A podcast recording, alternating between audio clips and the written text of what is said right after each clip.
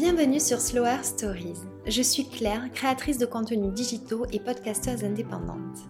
Sur mon compte Instagram Claire Mondré, je partage mes passions et découvertes à travers lesquelles j'ai à cœur de transmettre un mode de vie plus conscient et des conseils bien-être. Avec Slower Stories, je souhaite valoriser les femmes entrepreneurs qui contribuent à rendre demain meilleures grâce à leur activité.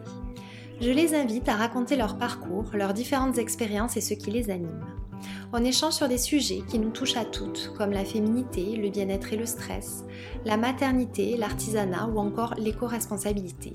Elles se confient aussi sur la façon dont elles vivent l'entrepreneuriat et partagent leurs meilleurs conseils pour lancer son projet. J'ai créé Slower Stories par sororité avec l'intention profonde et sincère de vous transmettre l'envie de croire en vous et en vos projets, vous convaincre que nous sommes toutes légitimes, mais aussi de sensibiliser vers le mieux-être et le mieux faire. Si vous aimez ce podcast, je vous invite à laisser un avis et 5 étoiles. C'est la meilleure façon de m'aider à faire connaître le podcast.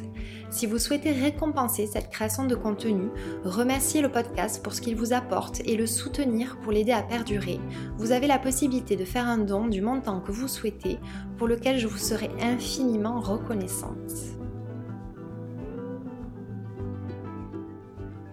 J'espère que vous allez bien, je suis heureuse de vous retrouver aujourd'hui pour ce tout premier épisode en solo. C'est une envie que j'ai depuis l'année dernière, mais c'est jamais évident, je trouve, en tout cas pour moi, de se lancer dans quelque chose de nouveau et parfois je traîne un peu les pieds parce que ça peut être assez inconfortable au départ. En tout cas, c'est euh, voilà, toujours l'effet que me fait tout challenge ou toute nouveauté, donc j'espère être à la hauteur. Mais je pense que comme pour les interviews, je m'améliorerai euh, au fil du temps, je serai de plus en plus à l'aise. Euh, pour l'instant, c'est pas tout à fait le cas, mais, euh, mais ça devrait aller. L'objectif de ces capsules solo, c'est de vous partager des sujets qui me tiennent à cœur et que j'aborde de temps en temps sur mon compte Instagram Claire Mondré. Je sais que ce sont des sujets qui vous plaisent et qui font euh, écho en vous autour du bien-être et de mon quotidien en tant qu'indépendante et j'espère que c'est un format qui vous plaira. Je vais consacrer ce premier épisode au partage de ma routine en tant qu'indépendante et mes tips pour vous aider à trouver la vôtre. J'ai toujours été salariée, mes parents étaient euh, fonctionnaires, donc être indépendant, euh, entreprendre, c'est vraiment un modèle que je ne connaissais pas.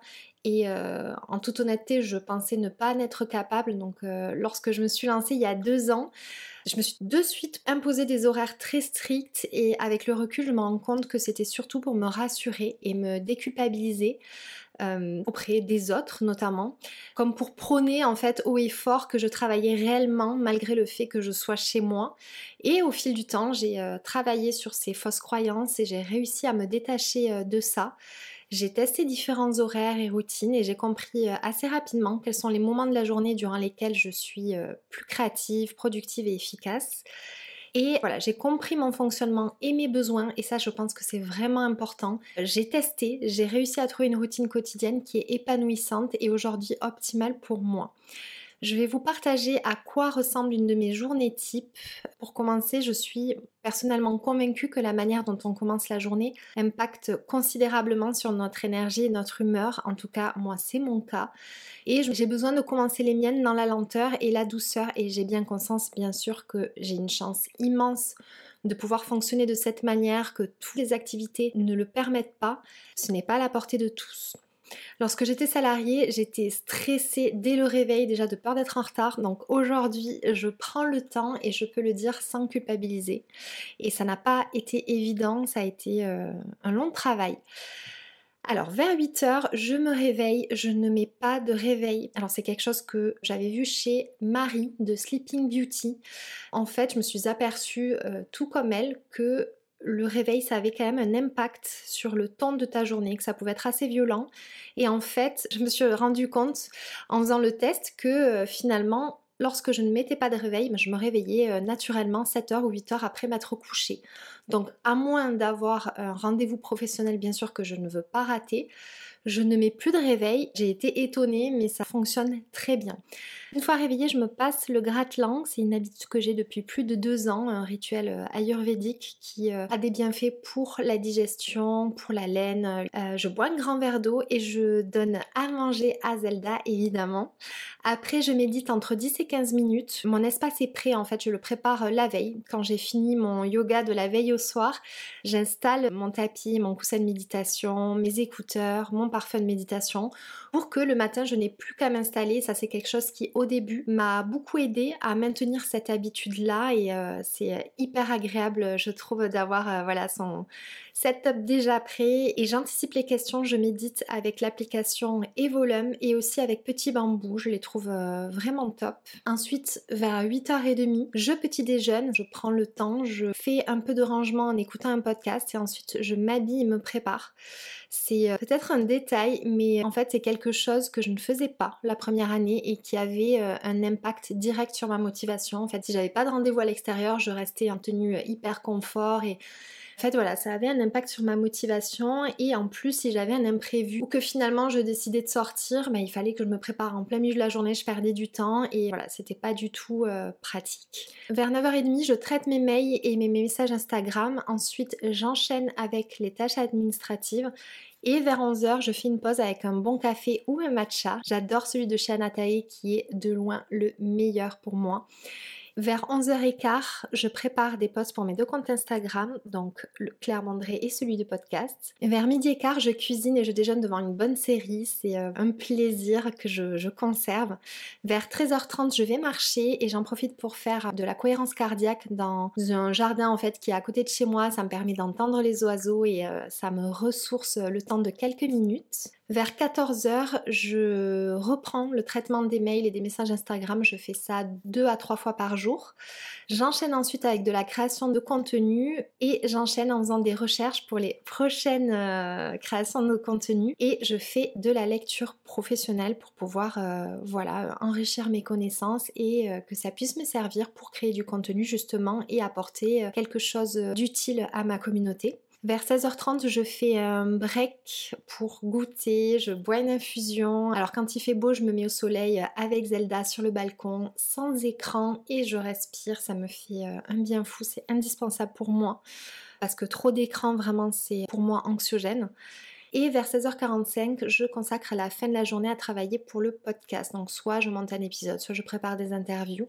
Ça me permet de me maintenir euh, à jour parce que voilà, quand on a plusieurs activités, on peut vite perdre le fil et j'en sais quelque chose.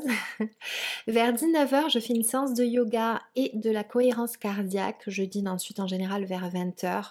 Alors j'ai toute une organisation, souvent je cuisine, je lance la cuisson. Pendant ce temps-là, je fais le yoga. Enfin voilà, ça me permet d'optimiser, d'être un peu plus tranquille. Et vers 22h30, je fais ma skincare routine, soit dans le silence, soit en écoutant un podcast apaisant. Et ça, c'est vraiment un moment où euh, voilà, je, commence à préparer euh, encore plus l'état de détente pour euh, pouvoir dormir. Et ensuite, je lis à peu près pendant une heure. Je me couche au mieux à minuit, mais la plupart du temps, euh, ça dépasse un peu et je fais de la cohérence cardiaque pour m'aider à m'endormir. Sans être insomniaque, je suis assez longue à m'endormir et la cohérence cardiaque m'aide bien. Si j'ai bien avancé dans ma semaine, je m'accorde parfois mon vendredi après-midi. Je voulais aussi faire une petite parenthèse parce que en fin d'année dernière, et j'en ai parlé récemment sur Instagram, j'ai mis en place une routine spécifique au lundi que j'appelle le Slow Monday pour commencer mes semaines de façon plus sereine et organisée.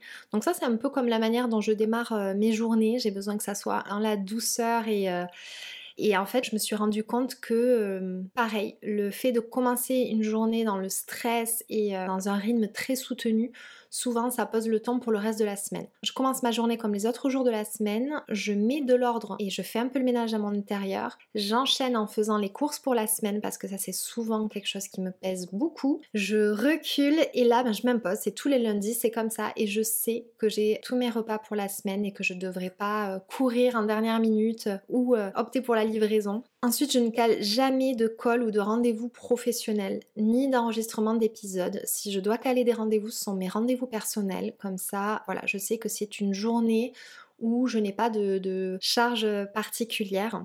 Je consacre l'après-midi au traitement des mails et des messages directs, sinon je prends trop de retard. Je mets à jour mon planning et je rédige ma to-do list de la semaine euh, sur une application dont j'avais parlé qui s'appelle Structured, qui est euh, vraiment euh, très ludique, je la trouve très agréable à utiliser et ensuite je consacre euh, une bonne heure à un temps de lecture professionnelle. Après, bien sûr, si j'ai des urgences ou euh, des deadlines un peu courtes pour certains projets, j'adapte. Mais la majorité du temps, ça fonctionne et ça m'aide bien à réduire mon stress et à être euh, plus efficace le reste de la semaine. Je vous partage mes 4 conseils pour instaurer une routine de travail quotidienne adaptée à vos besoins. Conseil numéro 1, réussir à se détacher du modèle salarial classique et bien ancré 8h-18h et de la peur du jugement de la part de notre entourage de ne pas être dans ce modèle. Donc j'en ai parlé un peu plus tôt.